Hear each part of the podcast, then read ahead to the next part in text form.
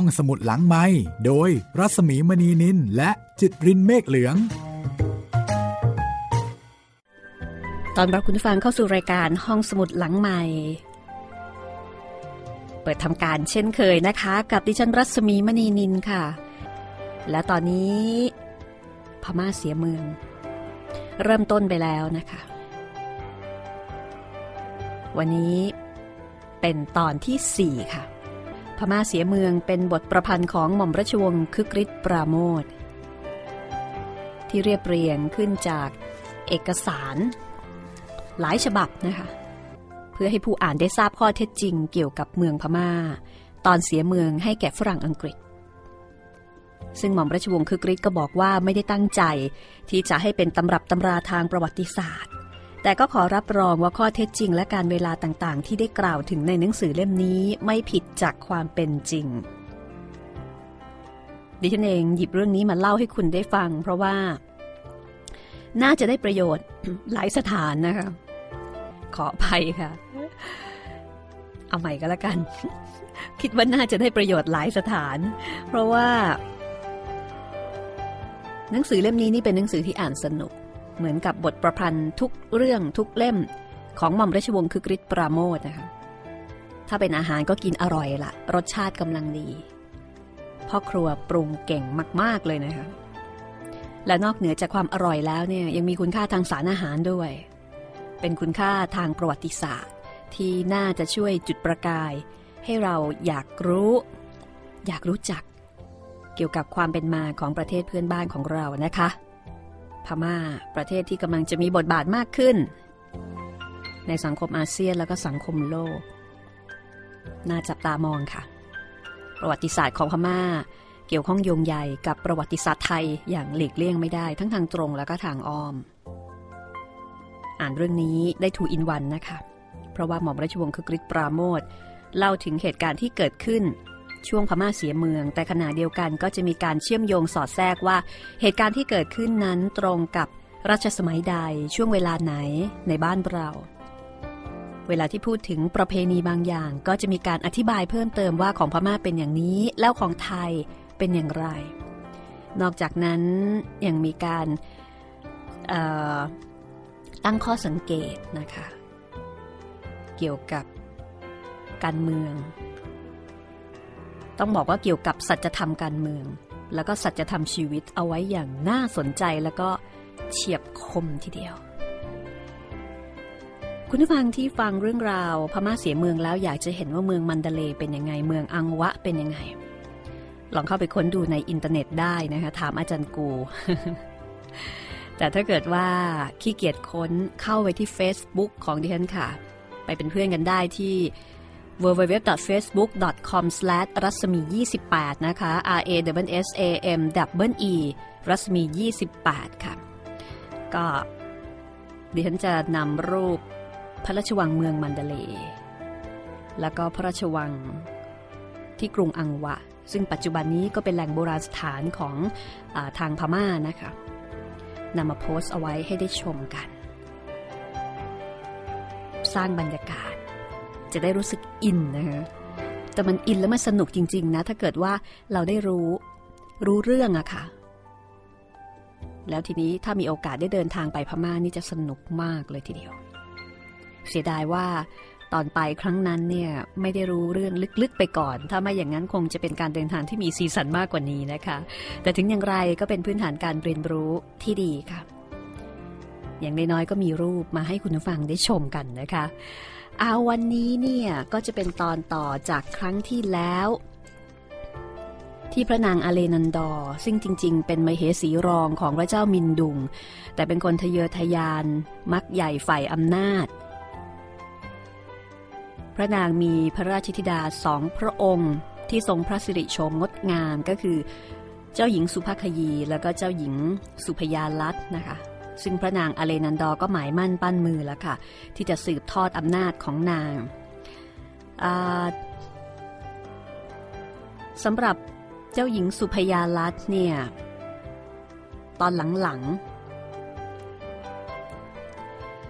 ๆไปชอบกับ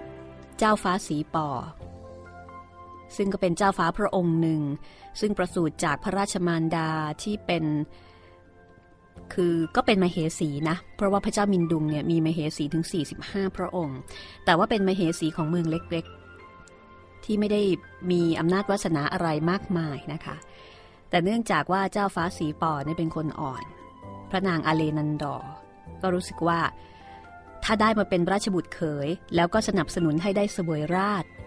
อำนาจก็น่าจะตกอยู่ในมือของเจ้าฟ้าสุพยาลักษณ์หรือว่าเจ้าหญิงสุพยาลักษณ์ผู้เป็นพระราชธิดาซึ่งก็เป็นคนที่มีนิสัยมักใหญ่ไฟสูงทะเยอทะยานร้ายกาจเหมือนกับพระนางอเลนันดอก็เรียกว่ามีการวางแผนในการที่จะช่วงชิงให้ได้มาซึ่งอำนาจทางการเมืองแม้ว่าจะเป็นผู้หญิงก็ตามนะคะแล้วก็เริ่มวางแผนว่าในบรรดาพระมเหสีและพระราชธิดาของพระเจ้ามินดุงนั้นมีใครบ้างที่จะเป็นอุปสรรคหรือว่าเป็นศัตรู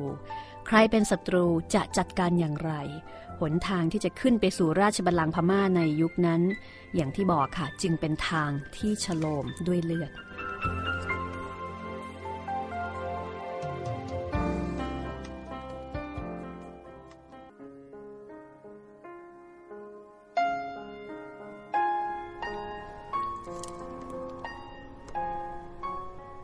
พระนางอเลนันดอทรงทราบดี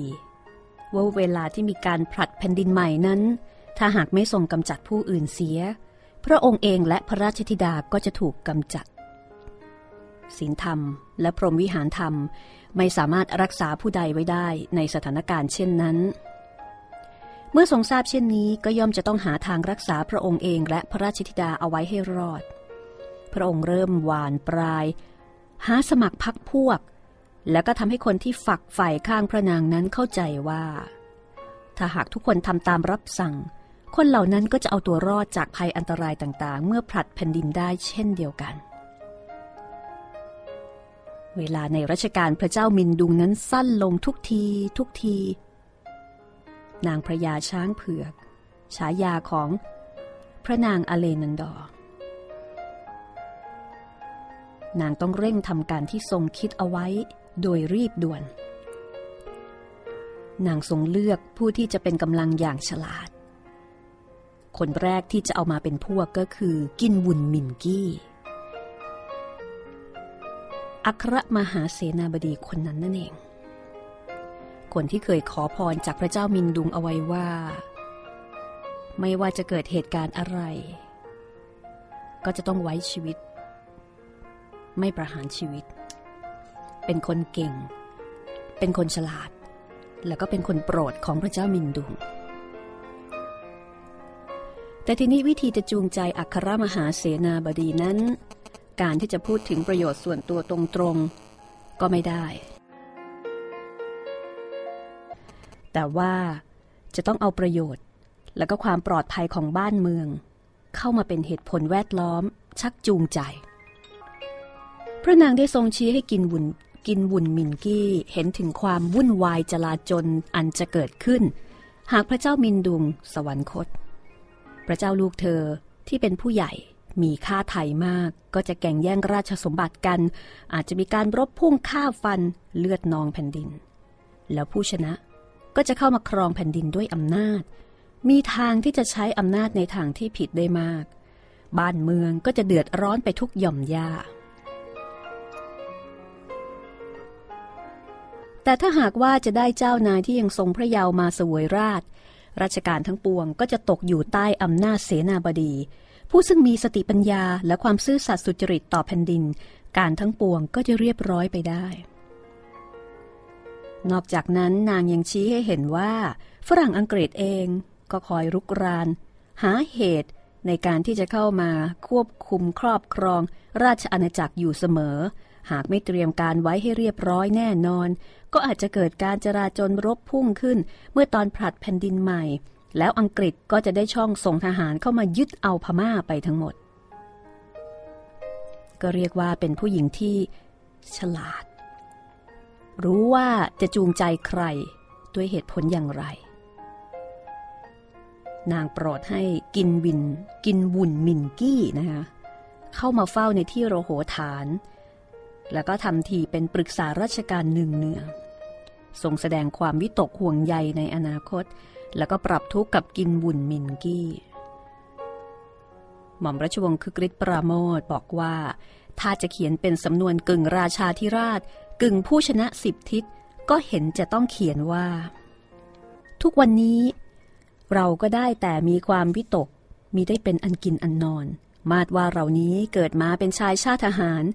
ก็จะไม่พึงปรับทุกข์แก่ผู้ใดให้เปลืองปากเมื่อเห็นราชการกรุงมันดะเลย์นี้เริ่มจะรวนเปรไปก็จะคิดการแก้ไขเอาด้วยกำลังตนเอาชีวิตเป็นเดิมพันทำราชการสนองพระเดชพระคุณพระเจ้าทั้งเผือกไปตามสติปัญญาคิดแต่จะรักษาพระมหาเสวตฉัตรแห่งกรุงรัตนบุรีอังวะเอาไว้ให้ได้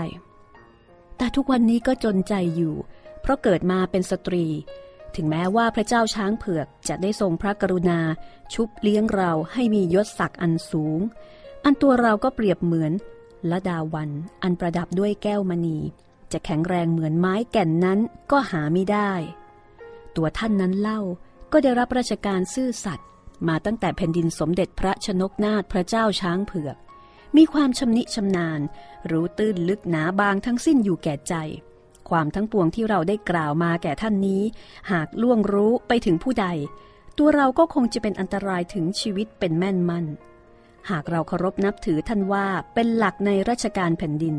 มีความซื่อสัตย์ยุติธรรมมิได้มีหิงสาพยาบาทหรือบาปกิเลสใดๆเราจึงกล้ากล่าวความทั้งปวงนี้แก่ท่าน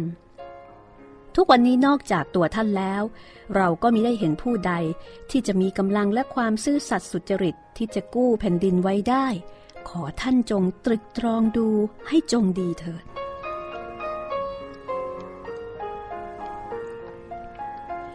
ฝ่ายกินบุญมินกี้ได้ฟังตาละแม่สินพยุหะมชินตรัสมาดังนั้นก็มิได้สงสัยจึงกราบทูลตอบว่าอันสติปัญญาข้าพระองค์นั้นก็มีแต่น้อยอาศัยความซื่อสัตย์กตัญญูต่อแผ่นดินเป็นเครื่องเลี้ยงตัวมาจนได้มียศวาสนาถึงเพียงนี้นับว่าเป็นพระเดชพระคุณของพระเจ้าช้างเผือกหาที่สุดมิได้ที่พระองค์ตรัสมานั้นก็เป็นความจริงทุกประการแต่ข้าพระองค์ยังแคลงใจสงสัยอยู่อย่างหนึ่งในบรรดาเจ้านายที่ยังทรงพระเยาว์นั้นจะหาผู้ใดที่ควรจะสืบราชสมบัติต่อไปเมื่อสิ้นแผ่นดินพระเจ้าช้างเผือกแล้วข้าพระองค์ยังมองไม่เห็น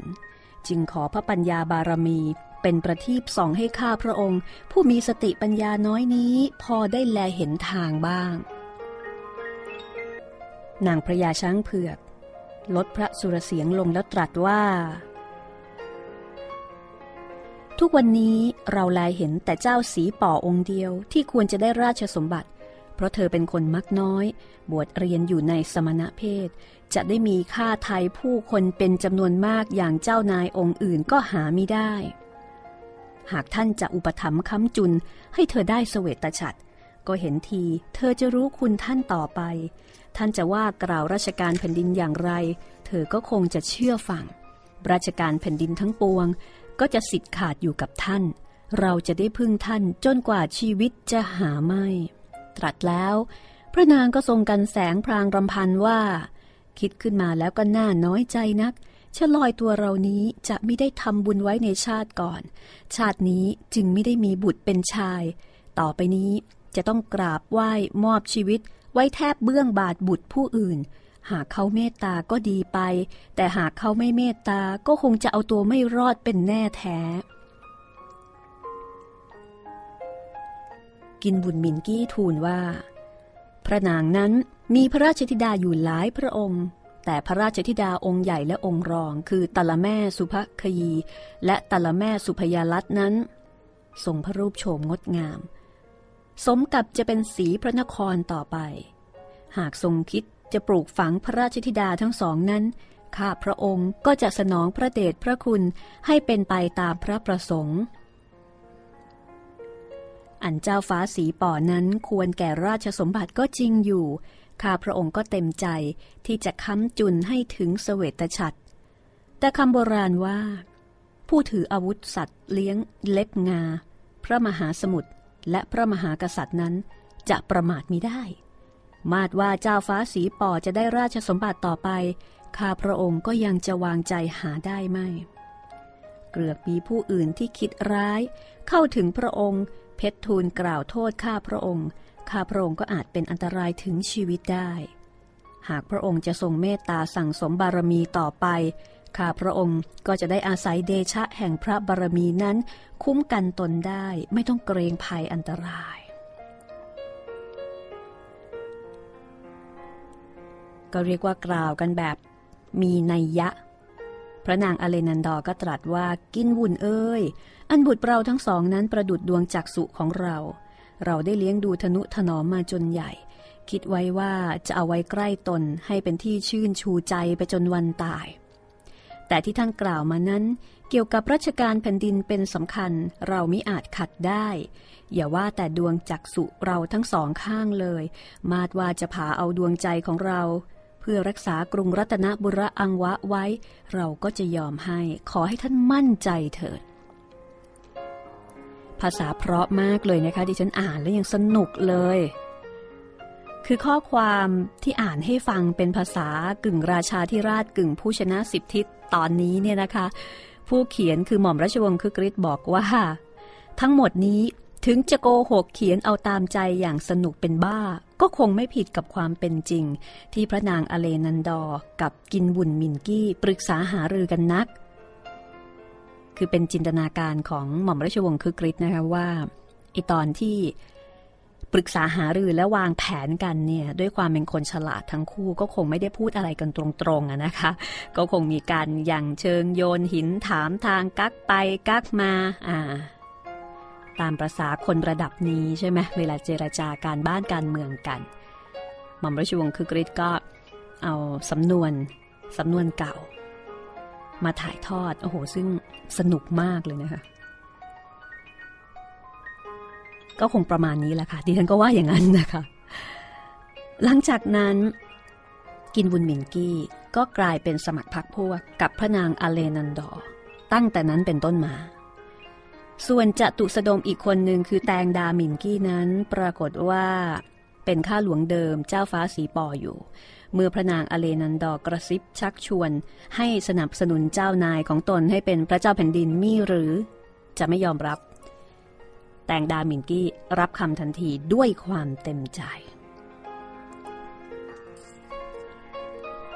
อันนี้คือเรื่องราวที่เกิดขึ้นในราชสำนักพม่านะคะไม่ใช่ราชวงศ์โชซอนของเกาหลีเหมือนหนังซีรีส์เกาหลีตอนเย็นวันสุดสัปดาห์ที่เราดูนะคะแต่ไม่ว่าจะเป็นประเทศไหนเหตุการณ์ก็จะคล้ายๆกันแบบนี้ล่ะค่ะโดยเฉพาะช่วงผลัดแผ่นดินนะคะซึ่งพระนางอเลนันดอนั้นก็มีการเตรียมการเอาไว้อย่างดีคือถ้าพลาดก็แย่เหมือนกันคาดเดาไม่ได้เนื่องจากว่าเป็นคนที่เล่นกับอำนาจเพราะฉะนั้นเหมือนกับคนขี่หลังเสือลงไม่ได้และนางเองก็คงไม่อยากจะลงเพราะว่าฝักใฝ่ทางนี้อยู่ด้วยสมัครพรรคพวกของพระนางอเลนันดอจึงมีมากแล้วก็กว้างขวางยิ่งขึ้นทุกทีเจ้ากรมเรือหลวงซึ่งแต่ก่อนเคยเป็นทาสหลวงซึ่งแทงคนร้ายตายเมื่อครั้งเจ้าฟ้ามายินโกนเป็นกบฏนั้นจำได้ใช่ไหมคะก็เป็นอีกคนหนึ่งที่ได้เข้ามาร่วมด้วยผู้ที่ได้เข้ามาร่วมกันเป็นคณะเพื่อที่จะสนับสนุนเจ้าฟ้าสีป่อให้ขึ้นสืบราชสมบัติครั้งนั้นถามว่าคนเหล่านี้รู้ไหมว่าเจ้าฟ้าสีป่อเนี่ยจริงๆแล้วไม่คู่ควรกับตำแหน่งกษัตริย์เลยเพราะว่าทรงเป็นคนอ่อนแอแต่ทุกคนก็หวังว่า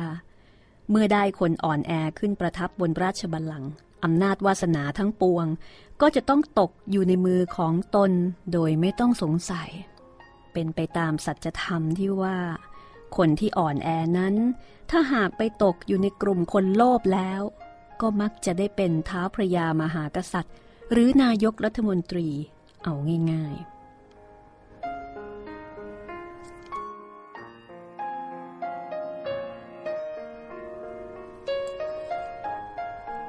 นี่คือข้อความที่หม่อมราชวงศ์คึกฤทธิ์ปราโมทได้เขียนเอาไว้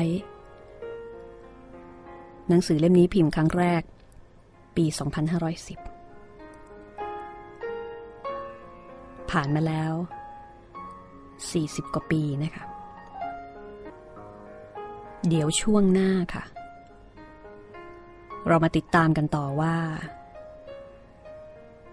ในขณะที่พระนางอเลนันดอร์มีการเตรียมการอย่างดีรวบรวมสมัครพรรคพวกความฝันอันยิ่งใหญ่และทะเยอทะยานของนางจะมีโอกาสเป็นความจริงหรือไม่ในเมื่อพระเจ้ามินดุงก็ยังคงทรงพระชนชีพอยู่ติดตามได้กับห้องสมุดหลังไมค์และพม่าเสียเมืองช่วงหน้าค่ะห้องสมุดหลังไมค์โดยรัศมีมณีนินและจิตรินเมฆเหลืองมาถึงช่วงที่2ของห้องสมุดหลังไมค์กับพม่าเสียเมืองตอนที่4อยู่กับดิฉันรัศมีมณีนินนะคะกับงานประพันธ์ของหม่อมราชวงศ์คึกฤทธิ์ปราโมชยิ่งฟังก็ยิ่งสนุกยิ่งฟังก็ยิ่งตื่นเต้นเร้าใจด้วยนะเดี๋ยวจะตื่นเต้นเร้าใจมากยิ่งขึ้นเพราะว่าเหตุการณ์นั้นกำลังเปลี่ยนแปลงแล้วก็เรียกว่าเป็นการเปลี่ยนแปลงครั้งใหญ่นะคะในแผ่นดินพม่าในช่วงนั้นในรัชกาลของพระเจ้ามินดุงที่พระมเหสีรองคือพระนางอเลนันดอร์นั้นเป็นคนที่ต้องการรวบอำนาจทั้งหมดเข้ามาไว้ในกำมือของพระนางเหมือนนิยายแต่ชีวิตจริงบางทียิ่งกว่านิยายนะคะคุณผู้ฟังที่เพิ่งจะหมุนมาฟังวันนี้เป็นวันแรกโปรดทราบนี่เป็นตอนที่4นะคะแต่ไม่ต้องกลัวค่ะไปฟังย้อนหลังแล้วก็ดาวน์โหลดได้นะคะคลิกไปที่เลือกฟังรายการย้อนหลังที่เว็บไซต์นี้ละค่ะ www.thaipbsonline.net นะคะแล้วก็สามารถจะดาวน์โหลดหรือว่าฟังย้อนหลังได้ตามอัธยาศัยค่ะตอนนี้ที่มีให้คุณได้เลือกฟังก็จะมีริทมีสั้น71 ตอนเล่าเรื่องกรุงสยามทำดีที่พ่อทำแล้วก็นี่แหละค่ะพม่าเสียเมืองใหม่ล่าสุดนะคะแล้วก็หวังว่าน่าจะเป็นความบันเทิงและความรื่นรมย์กับการเรียนรู้ประวัติศาสตร์ของประเทศบ้านใกล้เรือนเคียงที่กำลังจะมีบทบาทมีอิทธิพลในอาเซียนแล้วก็อาจจะในโลกด้วยเป็นประเทศที่น่าจับตามองและก็น่าเรียนรู้เพราะว่าอยู่ใกล้ๆแล้วก็สัมพันธ์กับไทยมานานๆแต่ว่าเราไม่ค่อยได้รู้จักพม่าเลยย้ำอีกทีนะคะถ้าเกิดว่าอยากจะพูดคุยแลกเปลี่ยนหรือว่าอยากจะรู้ความคืบหน้าของเรื่องพม่าเสียเมืองที่จะนำมาเล่าให้ฟังรวมไปถึงไปดูรูปพม่าสวยๆคนอื่นจะบอกว่าสวยหรือเปล่าไม่รู้นะคะแต่เจ้าของรูปรู้สึกว่าสวยก็เข้าไปเป็นเพื่อนทาง Facebook ของดิฉันได้นะคะที่ www.facebook.com/rasmi28 rasmi28 นะคะ RASAME28 ค่ะเอาล่ะค่ะเรื่องราวกำลังเข้มข้นนะคะเตรียมการอย่างดีสำหรับพระนางอเลนันดอร์ในการที่จะสนับสนุนเจ้าฟ้าสีป่อผู้อ่อนแอคือไม่มีคุณสมบัติใดๆเลยในการที่จะเป็นผู้นำแต่ก็เป็นสัจธรรมที่หม่อมราชวงศ์คึกฤทธิ์บอกว่าก็เป็นเช่นนี้แหละคนอ่อนแอถ้าตกไปอยู่ในหมู่คนโลภก็มีสิทธิ์ที่จะได้เป็นผู้นำเอาได้ง่ายๆเพราะว่าง่ายต่อการที่จะถูกควบคุมชักจูงเจ้าฟ้าสีป่อจะเป็นเช่นนั้นหรือไม่ติดตามได้เลยค่ะกับช่วงที่2ตอนที่4ต่อมาพระเจ้ามินดุงก็ทรงประชวรลงจริงๆผู้คนก็เริ่มจะรู้กันว่าพระเจ้ามินดุงทรงพระประชวรเพราะมิได้เสด็จออกสอบไล่บาลีพระภิกษุสงฆ์ในการสอบสนามหลวงเหมือนเคยแต่ต่อมาก็ได้เสด็จออกขุนนางอีกครั้งหนึ่งแล้วก็เสด็จเข้าที่พระบรรทมมิได้เสด็จออกมาอีกเลย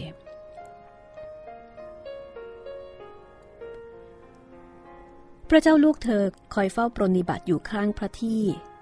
ก็มีพระองค์เจ้ายองยานพระองค์เจ้ายองโอกซึ่งร่วมเจ้าจอมมารดาเดียวกันแล้วก็ออกจะเป็นที่โปรดปรานของสมเด็จพระชนกนาถมากอยู่ถึงแม้ว่าจะทรงพระประชวรค่อนข้างหนักแต่พระเจ้ามินดุงก็ไม่ได้มีพระกระแสรับสั่งเรื่องที่จะตั้งเจ้านายพระองค์ใดขึ้นเป็นรัชทายาทมีแต่รับสั่งเรื่องพระราชกุศลคือเรื่องทำบุญและเมื่อมีพระเจ้าลูกเธอพระองค์ใดมาเยี่ยมเฝ้าพระอาการก็จะส่งให้พระเจ้าลูกเธอถวายสัตย์ปฏิญาณว่าต่อไปจะไม่ฆ่าวัวพระเจ้ามินดุงนั้นถือว่าการฆ่าวัวเป็นบาปหนักแม้ใกล้สวรรคตก็ทรงกังวลอยู่แต่เรื่องนี้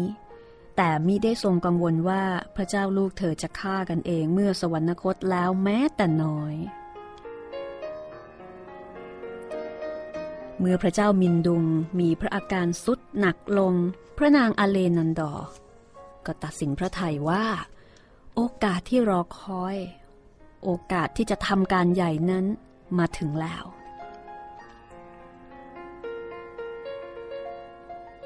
ในวันที่12กุมภาพันธ์ปีพุทธศักราช2421ตรงกับสมัยที่พระพุทธเจ้าหลวงปิยมหาราชของเราเสวยราชในกรุงรัตนโกสินทร์ได้ถึง10ปีแล้วนี่คือเหตุการณ์ที่เกิดขึ้นตรงกับสมัยรัชกาลที่5ของเรานะคะพระนางอเลนันดอก็ทำเป็นมีพระกระแสรับสั่งคืออ้างพระเจ้ามินดุงว่าเป็นพระกระแสรับสั่งจากพระเจ้ามินดุงไปยังเจ้านายลูกเธอทั้งหมดให้มาเข้าเฝ้าพร้อมเพรียงกันในพระราชมณฑียนที่ทรงพระประชวรอยู่ขณะที่สมัครพรรคพวกของพระนางอเลนันดอนั้นก็รู้กันทั่วและก็เตรียมตัวอยู่ทุกคน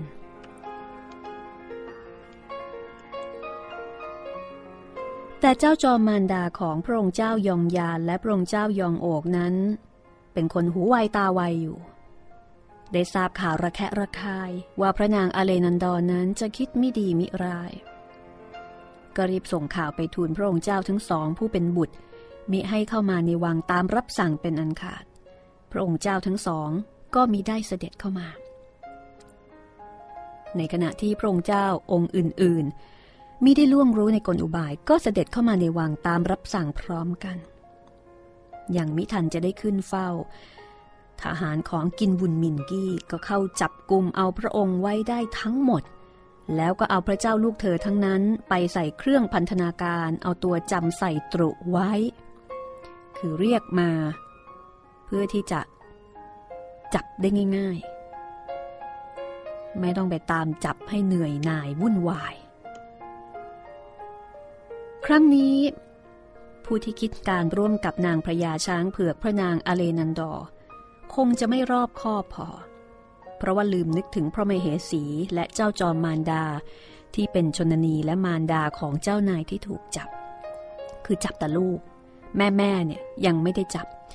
บรรดาแม่ๆเหล่านั้นยังสามารถขึ้นเฝ้าพระเจ้ามินดุงได้อยู่พอต่างคนต่างรู้ว่าบุตรของตนถูกจับก็รีบขึ้นเฝ้าเพื่อจะกราบบังคมทูลให้พระเจ้ามินดุงทรงทราบแต่พระนางอเลนันดอนั้นประทับคุมเชิงอยู่ข้างพระที่บรรดามเหสีเจ้าจอมมารดาทั้งหลายก็ไม่กล้ากราบบังคมทูลพระเจ้ามินดุงจึงไม่ทรงทราบเรื่องเป็นบรรยากาศที่ดูมาคุและก็น่ากลัวมากนะ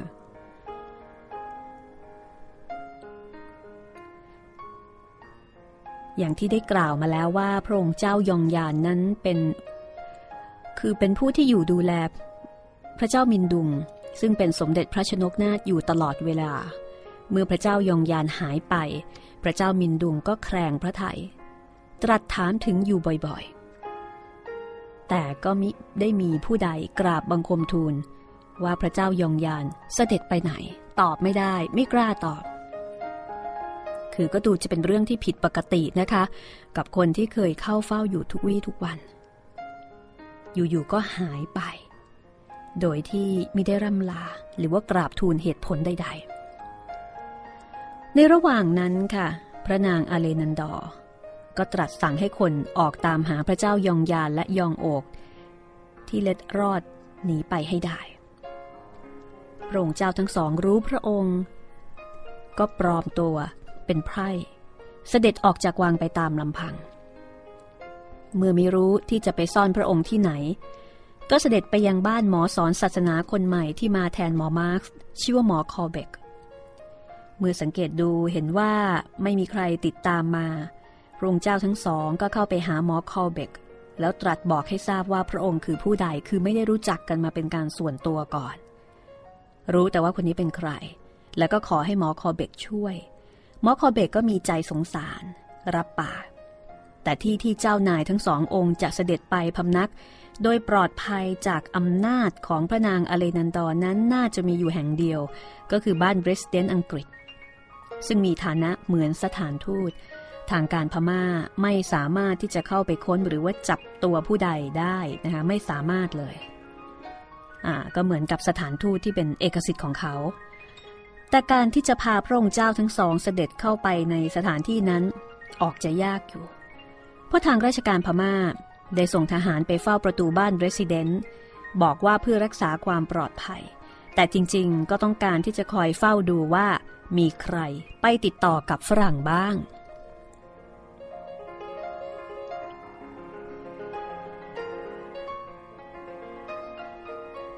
หมอคอเบกก็เลยวางแผนให้พระองค์เจ้าทั้งสองแต่งพระองค์เป็นคนใช้ให้ถือร่มแล้วก็โคมไฟส่องทางหมอคอเบกก็ทำทีว่าจะไปหาเรสซิเดนต์อังกฤษเพื่อเยี่ยมเยียนตามปกติระหว่างที่เดินไปในยามค่ำคืนหมอคอเบกก็ดุด่าว่ากล่าวคนใช้ของตนนี่เอ็ดอึงไปตลอดทางดุหาว่าส่องทางไม่เป็นบ้างมองอะไรก็ไม่เห็นส่องแบบนี้นี่เดี๋ยวก็เดินตกหลุมตกบ่อคอหักตายบ้างแล้วก็บ่นด่าว่ากล่าวอื่นๆไปตลอดทางค่ำคืนนั้นมีฝนตกลงมาพรำๆนะคะหมอคอเบกก็ดุบ่าวที่กางร่มว่าเซ่อซ่ากางร่มไม่ตรงเรียกว่าเดินไปบ่นไปตลอดจนกระทั่งมาถึงหน้าบ้านเบรสเดนอังกฤษหมอคอเบกก็ยังดุบ่าวทั้งสองคนแล้วก็บ่นอยู่ไม่หยุดปากทหารยามที่อยู่หน้าบ้านเบรสเดนก็เรียกให้คนทั้งสามหยุดเอาตะเกียงส่องดูพอเห็นว่าเป็นฝรั่งอีกคนหนึ่งซึ่งเคยไปมาหาสู่กับเรสเดนอังกฤษอยู่บ่อยๆก็มีได้สงสัยปล่อยให้เข้าไปได้พร้อมด้วยบ่าวที่คอยกั้นร่มและก็ถือโคมส่องทางเป็นอันว่าแผนนี้สำเร็จนะคะหมอคอเบกก็คงจะด่าซะเหนื่อยเลยทีเดียวละค่ะเพื่อให้สมจริงสมจังเรสเดนอังกฤษก็รับองค์พระองค์เจ้าทั้งสองเอาไว้นะคะและต่อมาก็หาทางส่งพระองค์ไปถึงเมืองพม่าใต้ซึ่งอยู่ภายใต้อำนาจการปกครองของอังกฤษโดยปลอดภัยแต่พระเจ้ามินดุงนั้นถึงจะทรงพระประชวรหนักพระสติก็ยังอยู่ดีเมื่อพระเจ้ายองยานและพระเจ้าลูกเธออื่นๆพากันหายไปนานวันเข้าคือไม่มีใครมาเลยถูกจับกันหมดนะคะติดคุกหมดก็ยิ่งรับสั่งถามถึงบ่อยเข้าวันหนึ่งพวกเจ้าจอมมารดาได้โอกาสคอยโอกาสอยู่ก็กระซิบทูลเรื่องที่พระเจ้าลูกเธอทั้งหลายถูกจับให้ทรงทราบพระเจ้ามินดุงได้ทรงทราบดังนั้นก็มีพระราชโองการให้ปล่อยพระเจ้าลูกเธอทั้งหลายทันที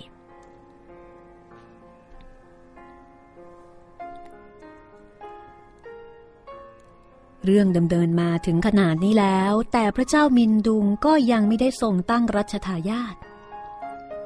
แต่กลับทรงแบ่งพระราชอาณาจักรออกเป็น3 เขตแล้วก็ทรงแต่งตั้งให้พระองค์เจ้าสังเป็นอุปราชครองเขต1พระองค์เจ้ายองยานครองเขต1และพระองค์เจ้าเมฆระครองอีกเขต1ส่วนพระเจ้าลูกเธอพระองค์อื่นๆนั้นโปรดให้เสด็จไปอยู่ในเขตใดเขต1ตามพระทัยสมัครอุปราชทั้ง3พระองค์นั้นก็ได้รับพระราชทานเรือกลไฟองค์ละลำสำหรับจะได้เสด็จออกจากกรุงมันดาเลย์โดยเร็วแล้วมีพระราชกระแสรับสั่งให้อุปราชทุกองค์รีบเสด็จไปยังเขตของตนทันทีด้วยวิธีนี้พระเจ้ามินดุงก็ทรงหวังว่าจะช่วยชีวิตพระราชบุตรของพระองค์เอาไว้ได้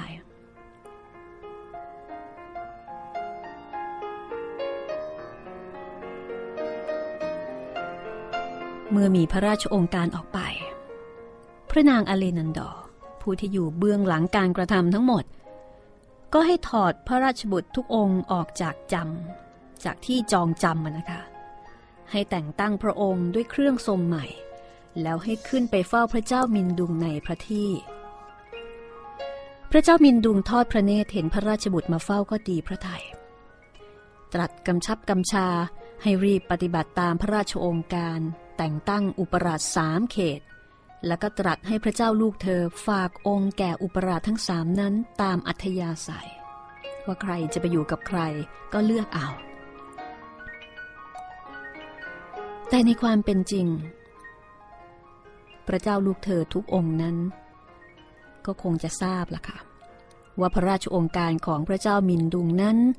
ไม่มีทางจะเป็นไปได้เสียแล้วเพราะว่าคงไม่มีใครยอมปล่อยให้พระเจ้าลูกเธอออกจากวังเพราะว่าพระเจ้ามินดุงก็ไม่ได้มีอำนาจอะไรแล้วทรงพระประชวรอยู่กับพระที่ไม่มีทางที่จะล่วงรู้ความเป็นไปและที่สำคัญอำนาจก็อยู่ในมือพระนางอาเลนันดอแต่ครั้นจะกราบบังคมทูลตามความจริงก็มีแต่จะเพิ่มทุกข์เพิ่มกังวลให้แก่สมเด็จพระชนกนาถในยามที่ใกล้จะสวรรคต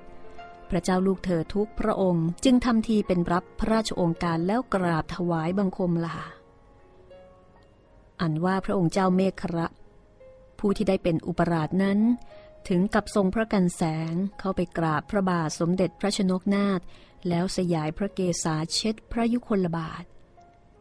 ตามประเพณีของพม่าที่ถือว่าเป็นการกราบถวายบังคมลาเป็นครั้งสุดท้ายแล้วก็เป็นการแสดงความเคารพแบบสูงสุด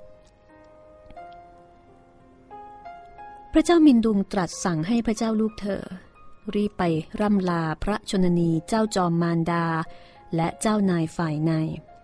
ที่เป็นพี่น้องซึ่งมีรับสั่งไปแล้วให้มาประชุมคอยอยู่ที่สวนขวาแล้วตรัสกำชับแล้วกำชับเล่าให้พระเจ้าลูกเธอทุกพระองค์รีบเสด็จไปจากกรุงมันดาเลย์โดยเร็วที่สุดต่อไปก็ตรัสห้ามมิให้กลับมากรุงมันดาเลย์นอกจากจะมีหมายรับสั่งซึ่งลงพระปรมาภิไธยประทับพระราชลัญจกรเป็นสำคัญแล้วตรัสใช้ให้มหาดเล็กเชิญพระราชกระแสรับสั่งทั้งปวงนี้ออกไปแจ้งให้ศาลาลูกขุนหลุดดอได้ทราบด้วย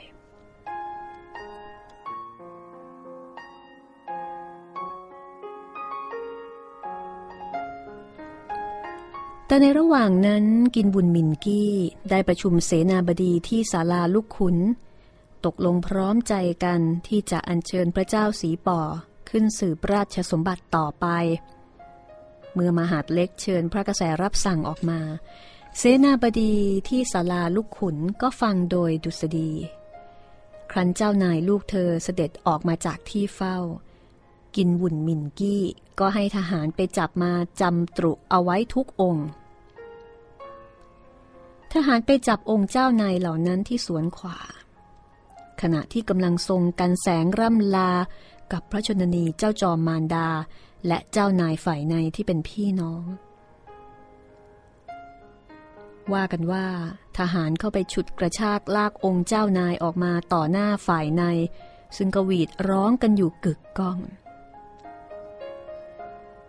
พระองค์เจ้าเมฆราเกิดขัตติยะมานะชักพระแสงออกสู้ทำให้เกิดชุลมุนกันขึ้นทำให้พระเจ้าลูกเธอผู้ยังทรงพระยาวเล็ดลอดหนีไปได้2-3พระองค์แต่นอกนั้นก็ถูกจับจนหมดสิ้นรวมทั้งพระองค์เจ้าเมฆระด้วย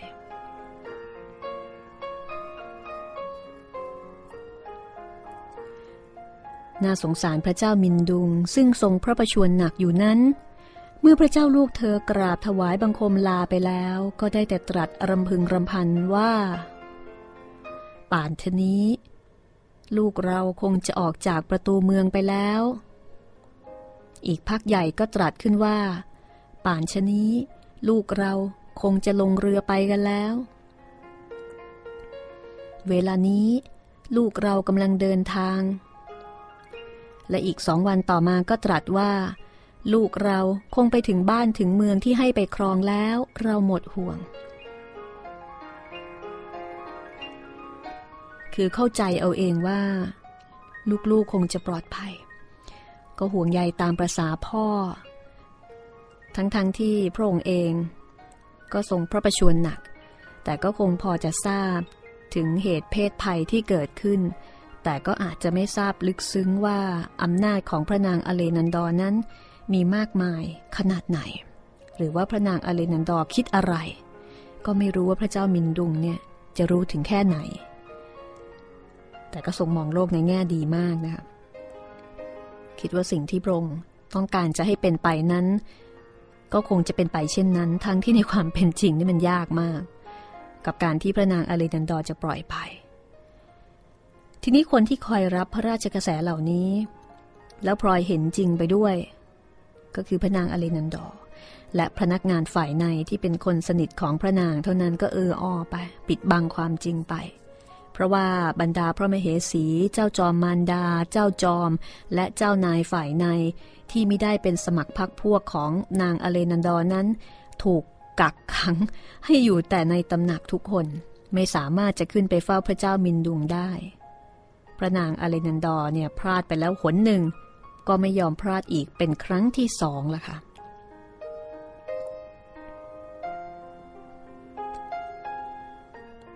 การที่จะต้องทำต่อไปก็คือให้พระเจ้ามินดุงทรงตั้งเจ้าฟ้าสีป่อเป็นรัชทายาทเสียให้ถูกต้องตามกฎหมายและราชประเพณีหากทำได้อย่างนั้น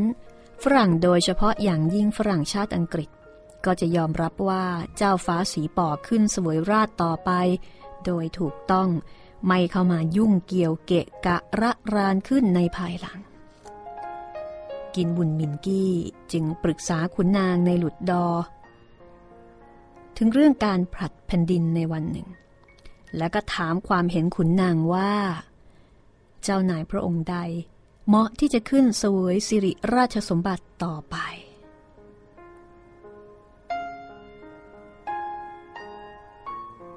ในการนี้กินบุญมินกี้ได้ทำบัญชีรายพระนามพระราชโอรสพระเจ้ามินดุงทุกพระองค์แล้วก็บอกกับขุนนางในศาลาลูกขุนว่าใครเห็นเจ้านายพระองค์ใดสมควรจะได้รับราชสมบัติขอให้ขีดไว้ที่ท้ายพระนามในบัญชีได้ตามใจสมัครส่วนกินบุญมินกี้นั้นเห็นว่าเจ้าฟ้าสีป่อควรจะได้รับราชสมบัติจึงขอขีดทำเครื่องหมายไว้ท้ายพระนามก่อนให้เห็นเป็นตัวอย่าง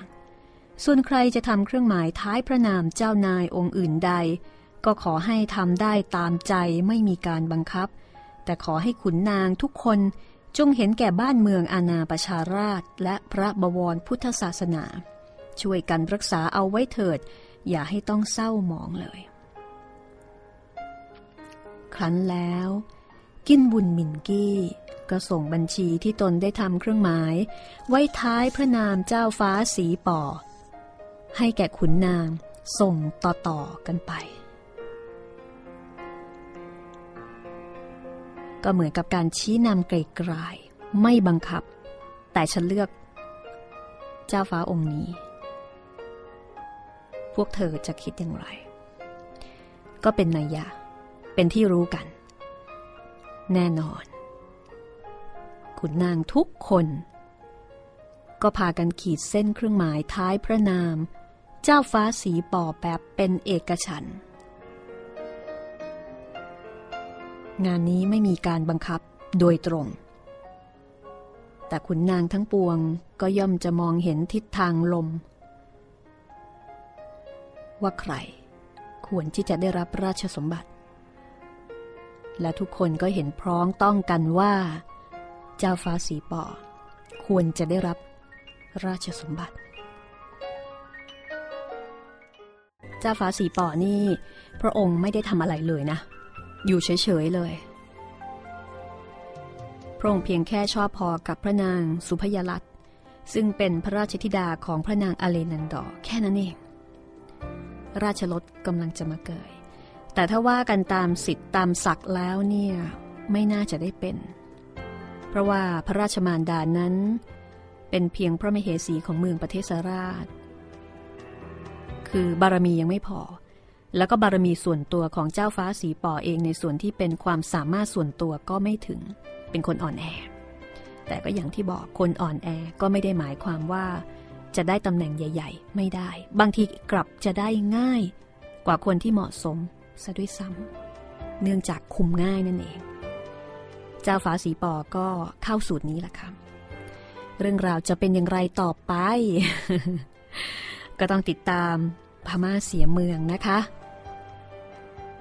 ละครที่มาจากเหตุการณ์จริงในราชสำนักพม่าในเวลาที่พม่ากำลังจะเสียเมืองแก่อังกฤษตรงกับสมัยรัชกาลที่5ของเรา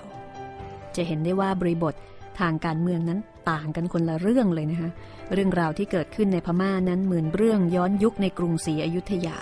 เพราะว่าราชสำนักพม่าไม่ได้มีการปรับตัวอะไรแต่อย่างใดเลยในขณะที่ของเราเนี่ยมีการปรับเปลี่ยนหลายสิ่งหลายอย่างเพราะฉะนั้นเรื่องราวนี้เหมือนกับเกิดขึ้นคนละยุคคนละสมัยหวังว่าคุณผู้ฟังคงได้ทั้งสาระและก็ความบันเทิงนะคะแล้วพบกันตอนหน้าค่ะกับพม่าเสียเมืองแต่ถ้าต้องการจะไปอ่านเองนะคะก็คงหาซื้อได้ไม่ยากชื่อนี้เลยค่ะพม่าเสียเมืองงานเขียนของหม่อมราชวงศ์คึกฤทธิ์ปราโมทและฉบับที่ดิฉันใช้อยู่เนี่ยตีพิมพ์โดยสำนักพิมพ์ดอกยาเล่มนี้ตีพิมพ์ครั้งแรกเมื่อปี2510จากนั้นก็มีการตีพิมพ์เรื่อยมาเป็นระยะอ่านเองก็สนุกนะคะสนุกมากๆเลยแต่ถ้าเกิดว่าไม่มีเวลาก็ติดตามฟังจากห้องสมุดหลังใหม่กันละกันวันนี้ขอให้คุณผู้ฟังโชคดีแล้วก็มีความสุขนะคะแล้วพบกันใหม่ตอนหน้าสวัสดีค่ะ